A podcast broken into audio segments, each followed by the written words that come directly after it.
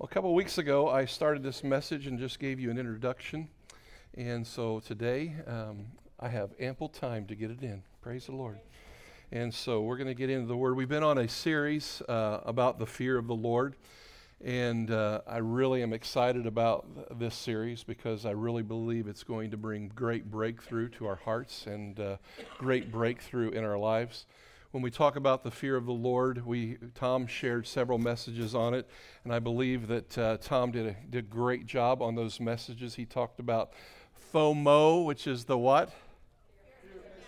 Fear of missing out, and he talked about about uh, uh, what uh, FOLO, fear of the Lord, right? And then what was the other one? FOMA, which is the fear of man and those are uh, you know those were abbreviations to his message and i'm going to talk a little bit about that even in the message today. But when we're talking about the fear of the lord and, and the first message that i shared just before i went on vacation one of the one of the main themes or points that i made at that point in time was this thing of we're not talking about being scared of god but we're talking about that we are to get our wonder and our awe our reverence from God the Creator. And when we don't get it from Him, when we don't get our awe and wonder satisfied by God the Creator, we always look to creation to get our awe and our wonder. And so, what we do is we transfer the fear of the Lord and we transfer that awe and wonder, that whoo, amazingness that we're to receive from God our Father, and we then make the creation of what he created, that's what we end up getting our awe and wonder. So, amusement parks, uh, entertainment, you know, drugs, alcohol, all kinds of ways we artificially get our awe and wonder from.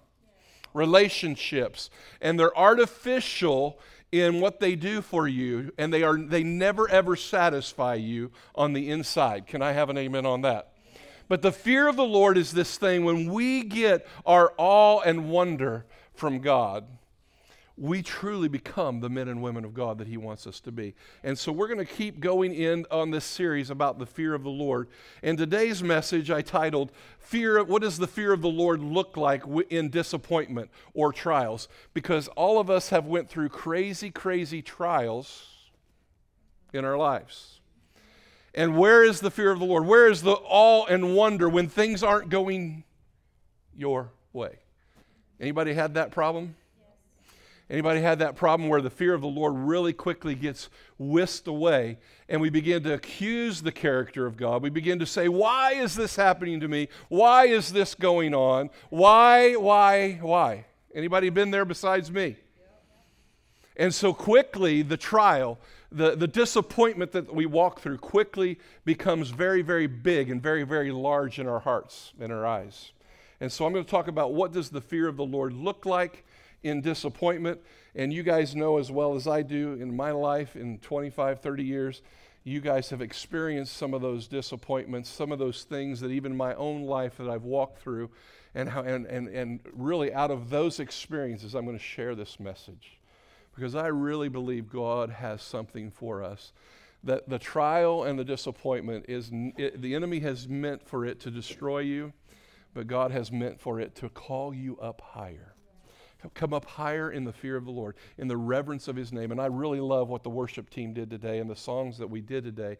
Even that last song where we talk about the wonderful, amazing name of Jesus. And so this is where we're going. In the theme scripture or the scripture that we're going to look, in your Bibles, if you have your Bibles with you, you can turn to Psalms 34 or your iPhone or iPad. I'm also going to put it up here on uh, the PowerPoint. But this is the psalm that we're going to uh, be our theme scripture for today. And out of it, I hope to bring a revelation of what God is saying to us so that we can uh, honor and fear the Lord through trial and disappointment. So, so, David says this in Psalms 34 I will extol the Lord at all times, his praise will always be on my lips. I will glory in the Lord. Let the afflicted hear and rejoice. Oh, come magnify the Lord with me. Let us exalt his name forever. Can everybody say amen on that? Amen. Sometimes life situations can really discourage us, can't they? Sometimes life can throw you a curveball, and I know I minister to many, many people throughout the week, and many people are in a place of discouragement. Many people are in a place where there, there's a lot of asking of whys, and life can really, really disappoint you. People can disappoint you. You, you, you believe God for some amazing things, and when those things don't happen, like what you're believing God for, and faith does, doesn't seem to come through, uh, we, can, we can get really discouraged and sometimes feel like God's not even there. I have been at a place in my life where I've wondered where the Lord was. Anybody here? Like you're knocking and the, the, the ceiling is uh, almost like I can't get through to God. And we know that's a lie, right? But it feels like that, and it feels like God sometimes is not enough. But we're going to we're going to look through the scriptures today and we're going to begin to look at what is it to, how are we to posture our hearts as Christians? How are we to live our life as Christians when those times hit us? Because if you're not in a trial, you may have just gotten through a trial or you might be coming into a trial, but there is good news in the trial. Can I can I have an amen on that? So we're going to talk about that. Well, we have some friends in Michigan and uh, we met them about four years ago after Joel had had his accident and was paralyzed. And after Joel had his miracle, um, Joel was speaking in several churches up in, in Michigan. And we met this couple up there, and they really grabbed hold of Joel's testimony because just two months prior to Joel's accident, their son had had an accident as well, and his name is Ryan. And in that journey, he, they were on family vacation in August that year. Joel had his accident in October. And uh, he dove into a lake, and the lake was only about a foot and a half deep. And he broke his neck. And he is paralyzed from the chest down. And when Joel began to tell his story of how God set him free and how he got his legs back, they, they latched on to that testimony and they claimed that testimony as their own. And they're in a process of walking out faith and believing God for their son's restoration, even when the, maybe even the church that they're attending don't even believe that God heals miraculously. In this house, we believe that God heals miraculously. We, we believe in this house that God, the same Jesus that raised Christ from the dead, dwells in us, and he shall quicken our mortal bodies. And there are things that the God does that is unexplainable, amazing, and is, it, it will, he will blow your, your, your mind away of what he can and will do. I still, in John, it talks about the same, that, that the same things Jesus did, we would do also. I love that passage, and it's a, it's a passage to encourage us to believe God for more.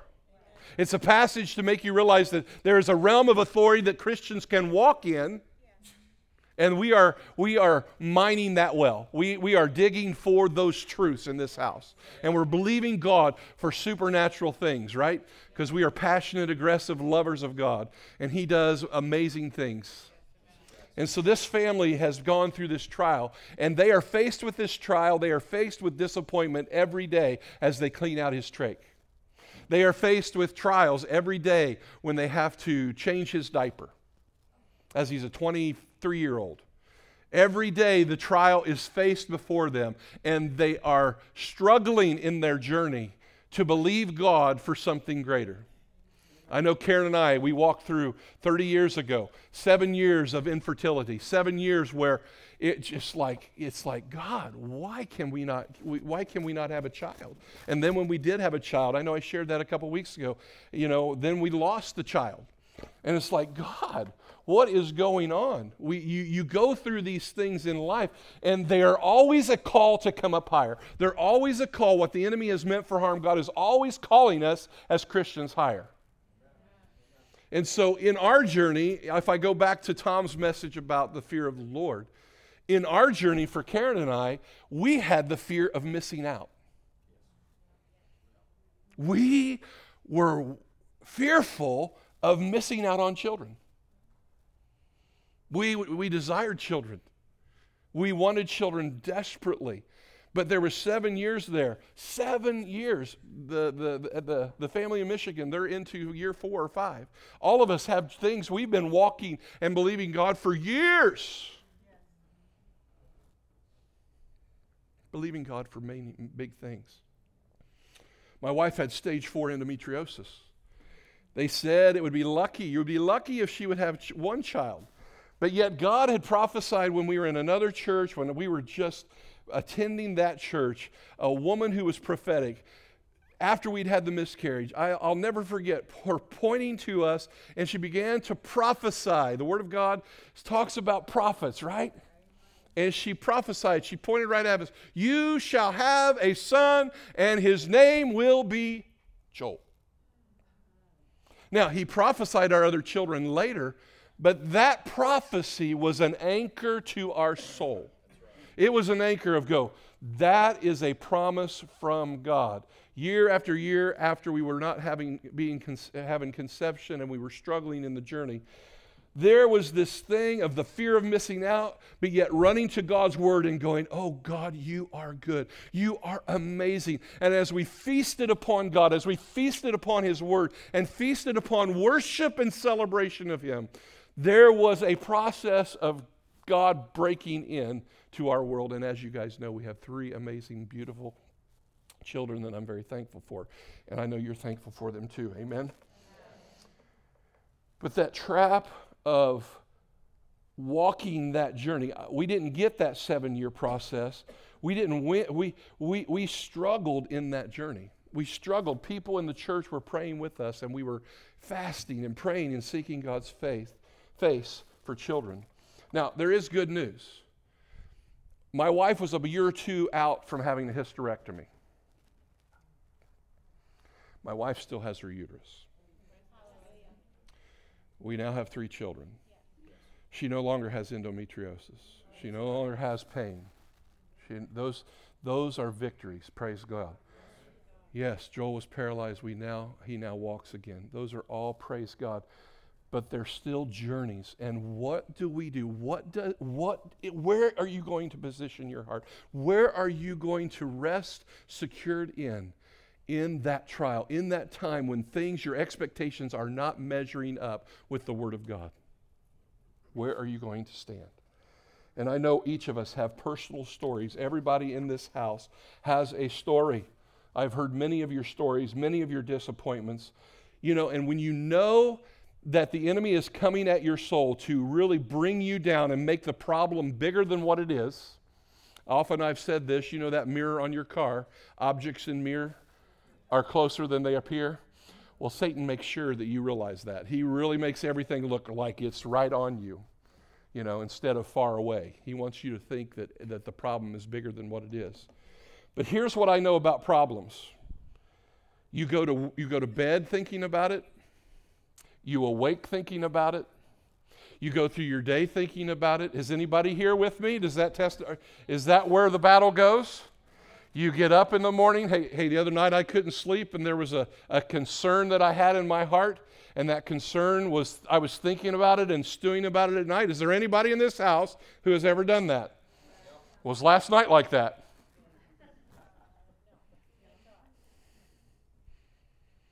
And the other night I was stirring, and the Lord was beginning to speak to me Eric, I want you to refocus. Eric, I want you to refocus. And so that's part of where this message is coming out of. There are things that God has not done yet, but I want to assure you guys today God is never, ever the problem. God is never, ever the problem. Say it with me God is never the problem. God is never the problem. God is always good. His nature is good. There is no shadow, there is no darkness in him. He is complete truth, he is complete justice. He is good every every time no matter what you're walking through. And he is always bigger than the situation that you're in. Now, what Psalms 34 19 says, I didn't put it up here, but in the same, same chapter where David is talking, he says this A righteous man may have tr- many troubles, but the Lord delivers him from them all. If you want to look there, that is in Psalms 34 19, the same chapter that we're in. David says, he says to the, to the reader, he said, Though a righteous man may have many, many troubles, the Lord delivers him from them all. The problem we get into is we want deliverance a whole lot quicker than we get it sometimes. But what does James chapter 1 say? James chapter 1 also says, Count it all joy, brethren, when you undergo trials of many kinds. Joy, joy, brothers, when you go through trials of many kinds, because you know the testing of your faith, it produces perseverance. And perseverance must finish its work in every one of us in this house. And perseverance brings maturity and character and hope. So, the big problem really isn't as big as we think it is. The struggle and trial is a call to come up higher. And that's where I want to give you an invitation today. The trial, the thing that you're in, the thing that you think about, that is an opportunity. It's a it's a opportunity that God is giving you an invitation to come up higher. To come up higher in the fear of the Lord. To come up higher in your revelation of who he is. Amen. Amen. His goodness. What does it look like? in the middle of the pain, in the middle of the disappointment, in the middle of the, the, the, the, cons- the, the, the chaos, in the middle of I don't know if I can continue to go, in the middle of, oh my gosh, in the middle of the night having to clean out your son's trach and not getting any sleep, not being able to go on vacation, not being able to do things that you used to do, not being able to work, what does the goodness of God look like in that cr- crappy trial? And we've all been there. But here's what it does not look like. And I know this is a simple, simple illustration. It's, it's, it's elementary, my dear, but hey, it's okay. But this is what we do we make the problem this big, and we make God like that. We focus, like I did on the other night, I was focused on a problem, making the problem magnified and I was looking and making God really small. That's what we do. Our view of God is way too small. It means God is calling you up higher, as I said, and God is calling you to see things from a higher perspective when you're in it. He wants us to get up with the eagles. He wants to mount up with wings as eagles. He wants us to soar. He wants us to run and not grow weary. He wants us to walk and not faint. He wants us to trust Him. Everybody, He wants us to trust Him. He say, I, He wants me to trust Him. He wants me to trust Him. He wants me to trust Him in the trial. Hmm, you guys are quiet today. Sometimes our disappointment can make us critical, cynical, angry, and depressed. But God's calling us up higher. Amen. So, Tom shared the FOMO, FOMO, FOMA, FOLO, fee, fi, fo, fum. I think I want to even add a couple more. I even put uh, faux fa, which is the fear of failure. I put foda, the fear of disappointment. You know, when you've been disappointed again, you just sometimes would rather surrender to being more disappointed. You know, you're kind of like the, the guy on Charlie Brown where the cloud just always follows him around. That's not who God wants us to be. Amen. But Karen and I, as I said earlier, we were in this place where God was too small, and the problem of infertility, the problem of not having children, had become too big. We were in this situation where the problem was big and God was small, and we had to invert that. We had to begin to do something different, and we had to begin to fight. Everybody say the word fight. We had to begin to fight. We had to begin to battle. We had to begin to change our focus. And really, in the body of Christ, not a lot of people know how to fight anymore. Not a lot of people know how to put up resistance to what the enemy has meant for harm, but God is going to work for the good for those that love him.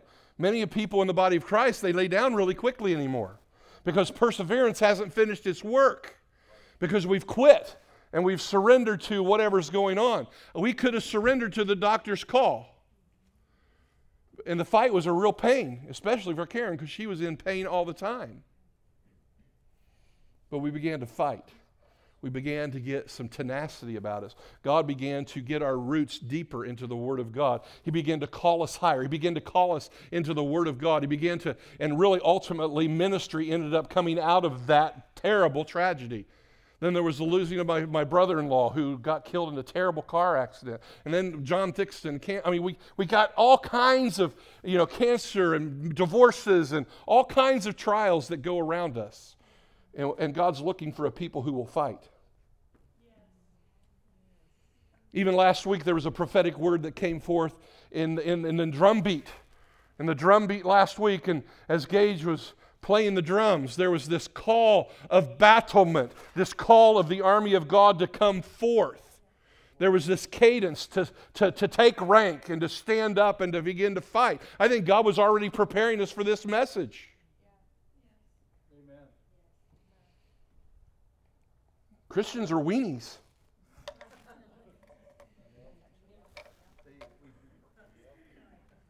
I've been a weenie. We fall into victimhood and feeling sorry for ourselves and whining and uh, what I used to sing to my kids. Oh, this you'll like this. Whining and a whining and a complaining, and complaining. And they'd start whining and I'd start singing that song. It was their clue to, oh, I better quit complaining and quit whining. How many want to do it God's way? Amen. Well, the issue of the fear of the Lord in the midst of a trial is we have to start focusing on the size of our God and His goodness rather than the size of the problem. You, Karen and I had to begin to say to ourselves over and over and over God said that we would have a son. We had to anchor ourselves into prophetic words. We had to anchor ourselves in this most precious word. And we had to begin to praise Him even when we didn't feel like it. In Romans 12, 1, it talks about becoming a living sacrifice, your spiritual act of worship. You know, a living sacrifice, sometimes it is a sacrifice to worship when you're in a trial. Your flesh doesn't want to say, God, you're good. Your flesh does not want to say, Oh, you're so majestic, God. You are so amazing when you're in pain.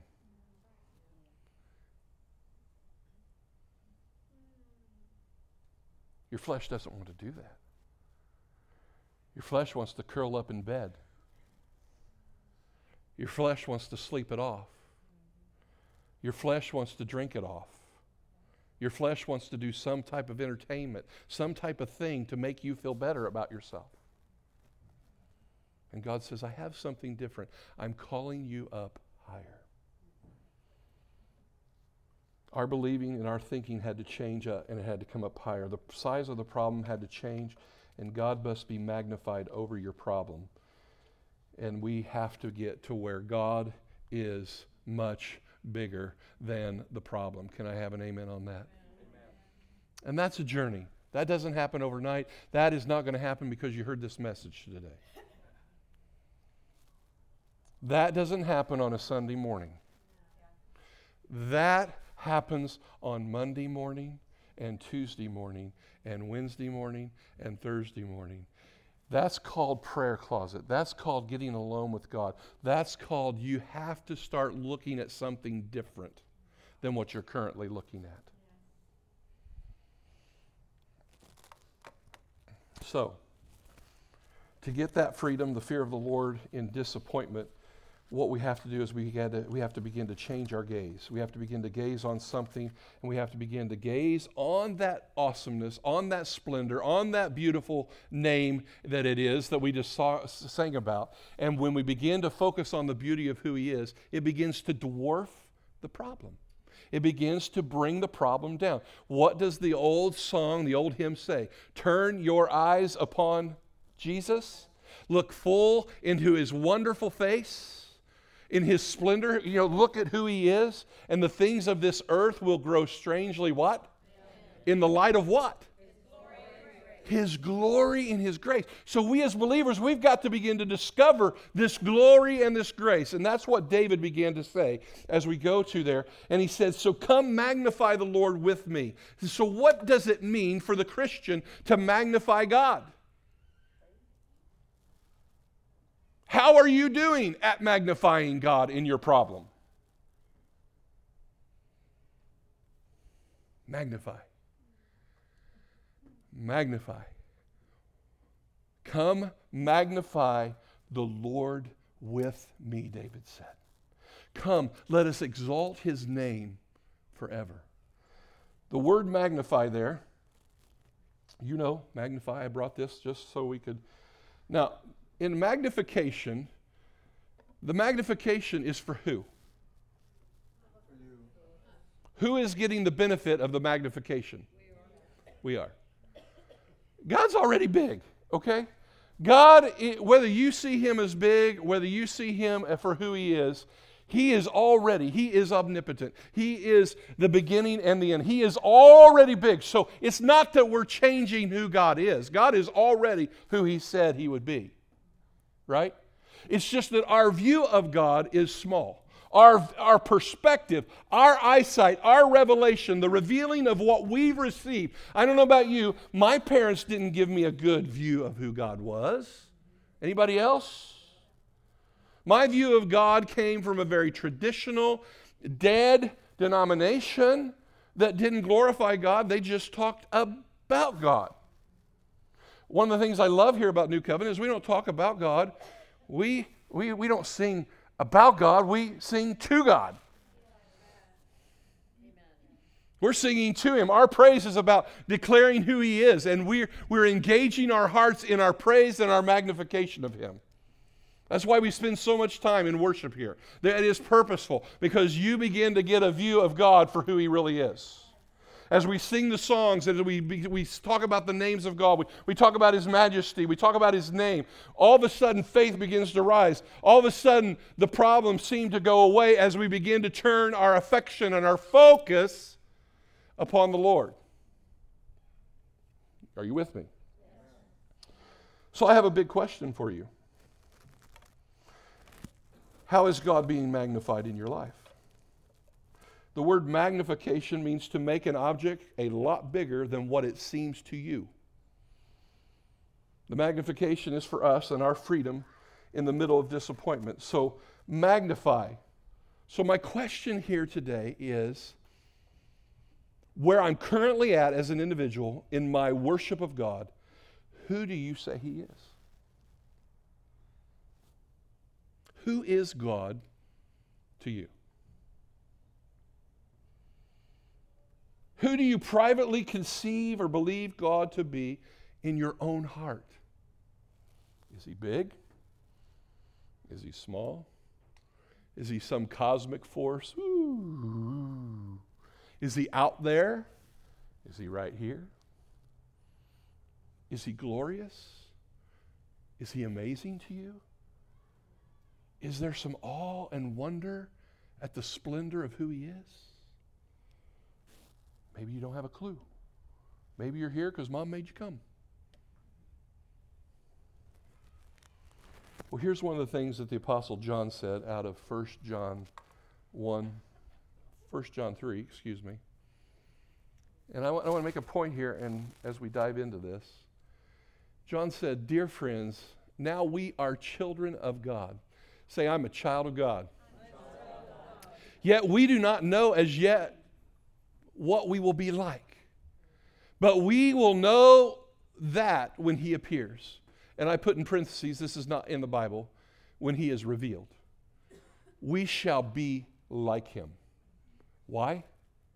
For we shall see him as he is. See, the goal of worship and the goal of magnification is so that you can see him for who he really is. And when you see him for who he really is, you become different. You handle problems differently. You don't handle problems the way the world handles problems. And then you become a light. You become a shining star. You become, well, man, why is she not all freaked out and going through drama? They see something different on our lives. So when you see Jesus unveiled, when you see him in his glory, you will be transformed and you will be like him, is what the Word of God's saying. You will be like him. Say, I will be like him. Right now, none of us are in the likeness of God as we would like. Is that not true? All of us are at a different place. All of us that are at a different pl- uh, plateau. Every one of us in this room have a different place of maturity in the unveiling of God. But God's presence is what we're after.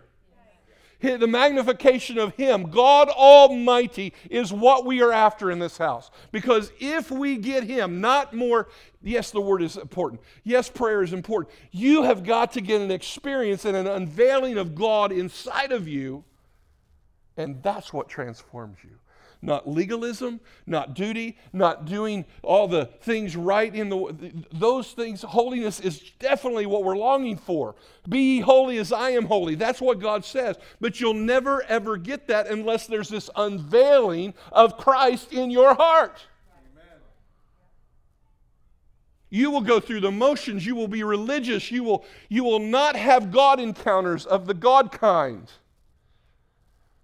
without seeking God and understanding that He needs to be magnified. He needs to be enlarged. He needs to be unveiled in your eyesight. The fear of the Lord in disappointment looks like God getting bigger so that your problem gets smaller.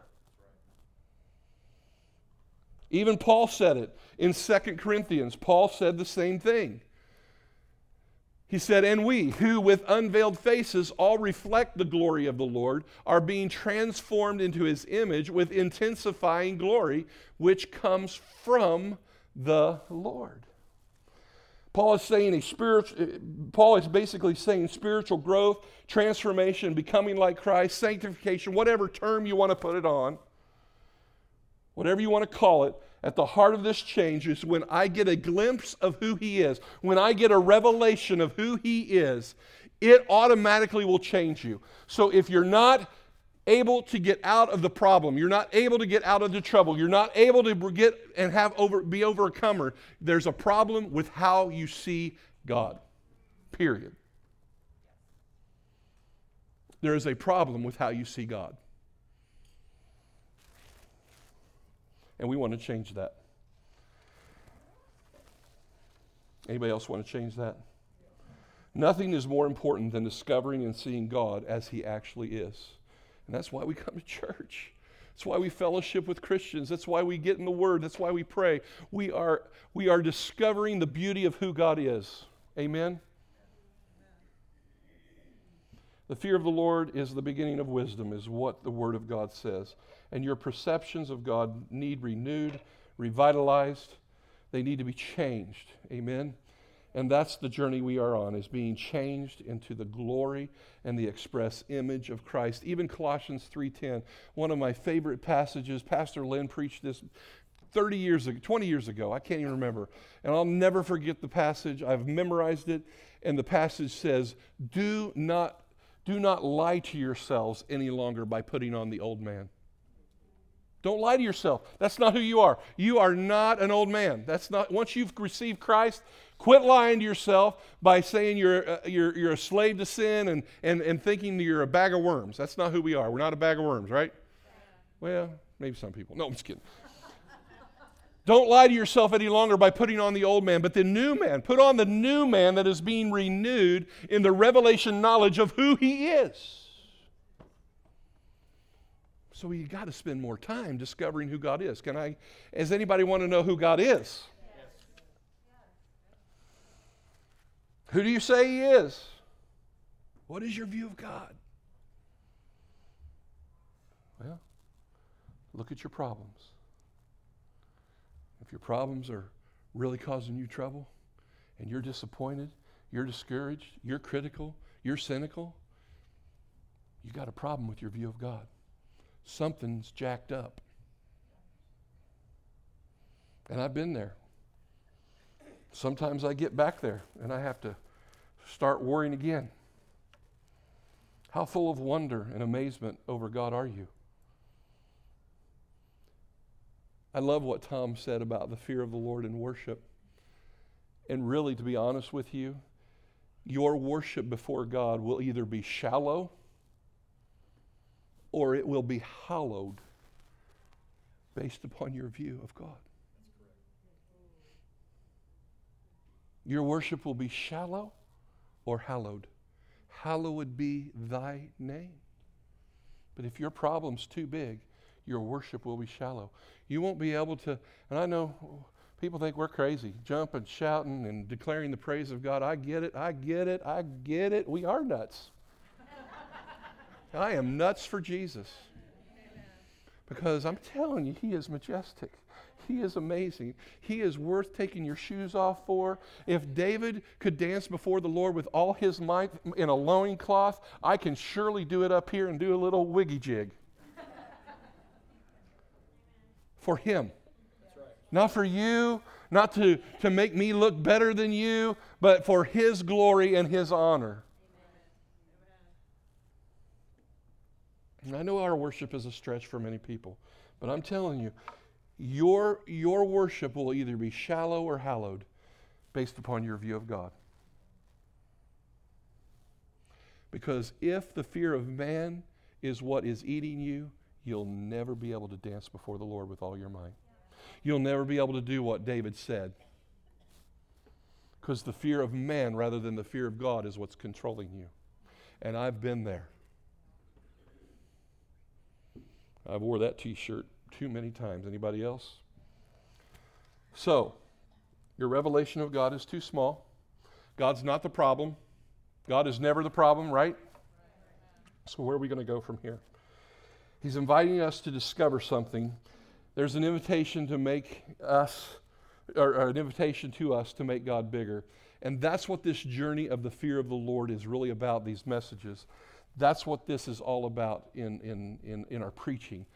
Tom and I really felt like we really needed to get a revelation in this house of the fear of the Lord. And that's why we're preaching this. And we're even preaching it to ourselves, okay? Because I'm even growing in the fear of the Lord myself. So, if we're going to magnify God, we're going to on a journey to magnify God and discover God. David says, So come and magnify the Lord with me. He says that. And I want to go back to that passage one more time. And I want to point out some things and then we'll land the plane here in a few minutes so that your starving kids can have some, food. so I, I want to point out some things here. I'm going to read it and then I, I want to explain some things about this passage that will help us to bring our own life into the life of David. David says, I will extol the Lord at all times, especially on Sunday morning.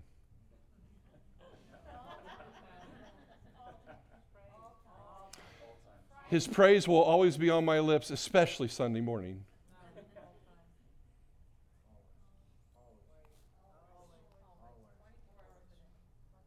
How in the world do you do that? I will glory in what? I will glory in Him. I think this is interesting. Let the afflicted, the one in the trial, the one in disappointment, the one afflicted, and rejoice. Rejoice. In affliction, rejoice. Oh, come magnify the Lord with me. Let us exalt his name forever. Do you know when David wrote this psalm? In a cave. He was being pursued by King Saul. He was a fugitive on the run couldn't even live in his own home, was going from cave to cave, hiding from Saul. Saul was out to kill him and destroy him. In this psalm here, literally, David and his men are hungry and cannot, and they have no food. So, not only do you not have a house, you don't have food, you're hungry, you're thirsty, you might have a bad hair day.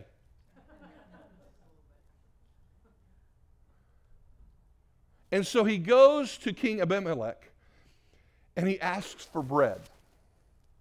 And he's really concerned because Abimelech and the people, they recognize David. Why do you think they recognize David? David had already been anointed king, guys. He had already been prophesied over. You shall be the king of Israel. He had already been anointed. He had already had his hands laid on him. He already knew who he was. David was a king, a man of authority. his life didn't look like kingship. It wasn't going the way he wanted it to go. It wasn't going the way God said it would go. David was in a jam. David was hungry, he was scared, and he was running from his, for his life. And here's what he does because they start to recognize him, he starts to act like a madman. And he starts to fake insanity, thrive, foaming at the mouth, thrashing, scratching the doors of the gate, acting like a madman to th- make them think that it wasn't him. That's called taking things into your own hands, right? Now, some of us, that wouldn't be a far jump to act like a madman, right? I know what you're thinking, Karen. So David is saying to his men with him, now let's read this. You view it from your vantage point and your problems and your concerns, and you ain't got nothing on David. Your problem ain't nothing. I know it's not good English, but we're in Newcastle. this is a blessed city, right?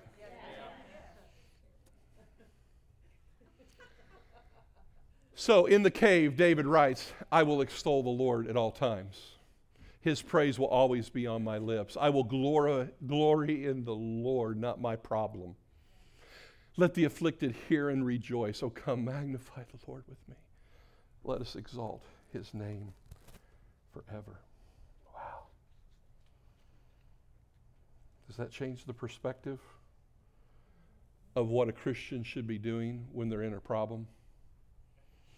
how we have to change our focus and our gaze has to move from the problem to the Almighty. It has to go from complaining and whining to glorification and magnification. Oh, come. Let's turn from the problem. Let's turn from the situation. Let's, let's cast our gaze on something more beautiful. Oh, come, let us magnify the Lord with me. I'm giving you a key to the kingdom here, church. It's a very simple message. It's not g- packed with great theological substance, although it is. Many people are bored with God. Many people are disappointed with God. Many people are critical. Many are cynical. Many are depressed. Many are discouraged.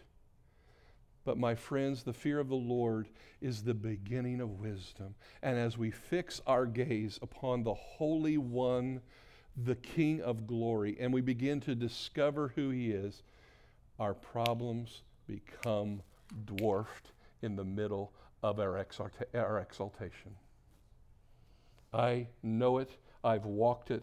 I've seen it, and I know that that is the truth of God's Word. I want to show you one other example of this same thing, and then I'm going to land the plane. And this is with Paul and Silas in Acts. Paul and Silas, Acts 16, they're having a bad, bad hair day. After they had been severely flogged, who knows what flogging is? You just had that beat out of you you just had your back flogged, you've been whipped. After they had been severely flogged, they were thrown into prison, and the jailer was commanded to guard them carefully. And look what they began to do. Oh, Jesus, why have you let me come here? Oh, Silas, dear God, I don't know what I'm going to do. Oh, woe is me. No, Silas and Paul, look what they began to do. They were praying and singing hymns to God. And the other prisoners were listening to them. Uh, the way some of us praise God, nobody hears it. I used to have a hard time because I didn't want to be real vocal with my praise to God. But aren't you glad that Paul and Silas were uh, uh, being pretty loud with their praying and their singing? Aren't you glad that Paul and Silas didn't have the fear of man, the FOMO, or FOMA, excuse me? And the prisoners were listening to them, and suddenly there was such a violent earthquake that the foundations of the prison were shaken. And at once all the prison doors flew open and everyone's chains came loose. Sorry about that. I didn't realize it was on the new covenant emblem. came loose. Anybody got any chains? Anybody got any bondages in their life that need to be broken off? Anybody got any strongholds they're walking through? Any disappointments? Hurts?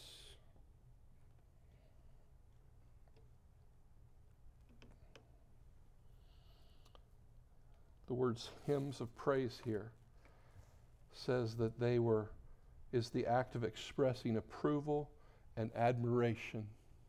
So if you can imagine Paul and Silas in the jail, beaten, locked up, and they're singing adoration. They're declaring the goodness of God. They're praising God with their mouth. They are magnifying God, and the problem is dwarfed the problem, the fear of the Lord in Paul and Silas. They had had a glimpse of who God was, they had a glimpse of who Jesus was. They knew he was the Messiah. I love the passage in Matthew and, and where P- Jesus asked Peter, Who do you say I am? We're going to get into that next week a little bit. Who do you say I am? And Peter had a revelation of who he was. You are the Messiah. You are the Son of the living God. Why all the other people were saying, You're a man. They were saying Jesus was a man. Peter had a revelation of who he was, and it changed Peter. It made him bold as a lion. So Paul and Silas magnified God over the problem. They focused on praise of God rather than magnifying the problem, and it brought deliverance. So here's what we're going to do. Over the next couple weeks, I'm going to share some of the characteristics and the nature of God, the names of God, who He is. I want to begin to elevate this house in our magnification. I want to begin to increase the house understanding of who God is. I want to begin to bring revelation of the beauty and the majesty of our God because our view has to come up, guys. Our view of God has to increase. The size of our God has to increase in order for us to go where God wants us to go. And so we're going to do that. Before, before uh, we leave today, I'm going to show a little video that I believe will help us to magnify God today. This video will begin to help you see God for who He really is. And this video t- is going to begin to, to and here's what I pray. I pray that as we watch this video, that you would just ask God, God, show me something about you through this video magnify, bring a magnification of who you are through this video because we're going to start to see through this video some of the things and the attributes of Christ. And we're going to talk about that. Next week, what I'm going to do is I'm going to actually talk about the transcendence of God and the immanence of God.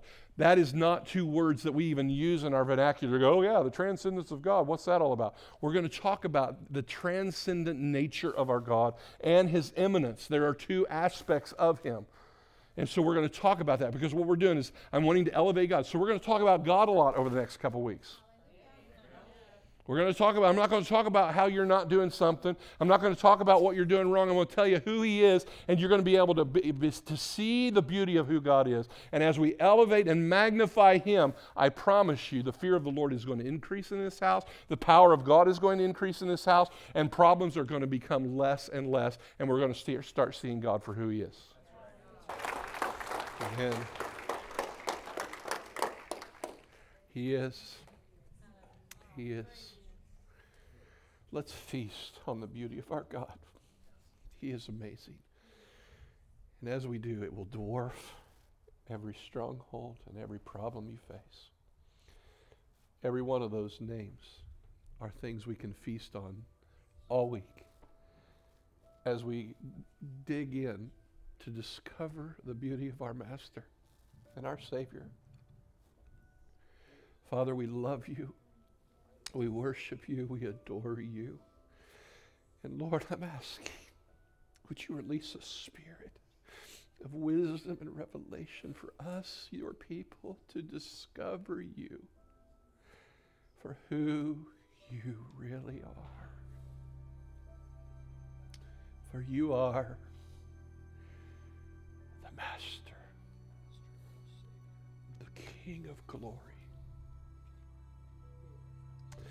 And I ask this week, God, that we would not get bored in discovering you, but that we would feast on the beauty of who you are.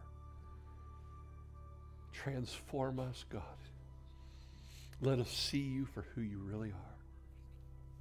And so, Father, I ask right now, would you forgive us as a people? Would you forgive us for making you too small in our eyes? For making you like us rather than us seeing you for who you really are. Lord, I repent. I've allowed problems to seem so big in the light of your glory. And I thank you for your forgiveness. I thank you for your mercy.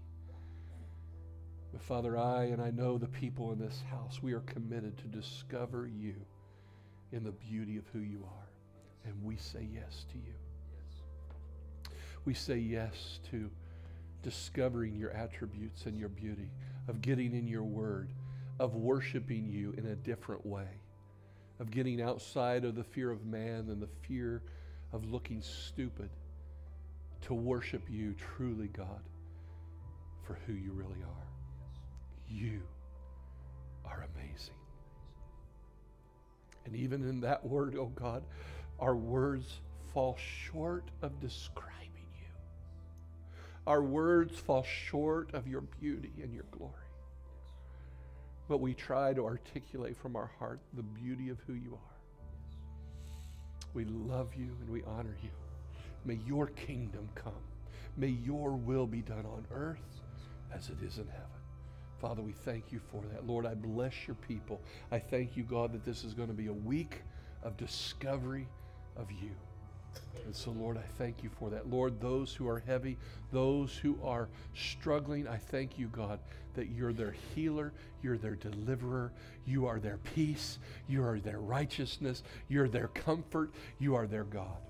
And I thank you, God, for making yourself known. In Jesus' name we pray. And all the saints of God said.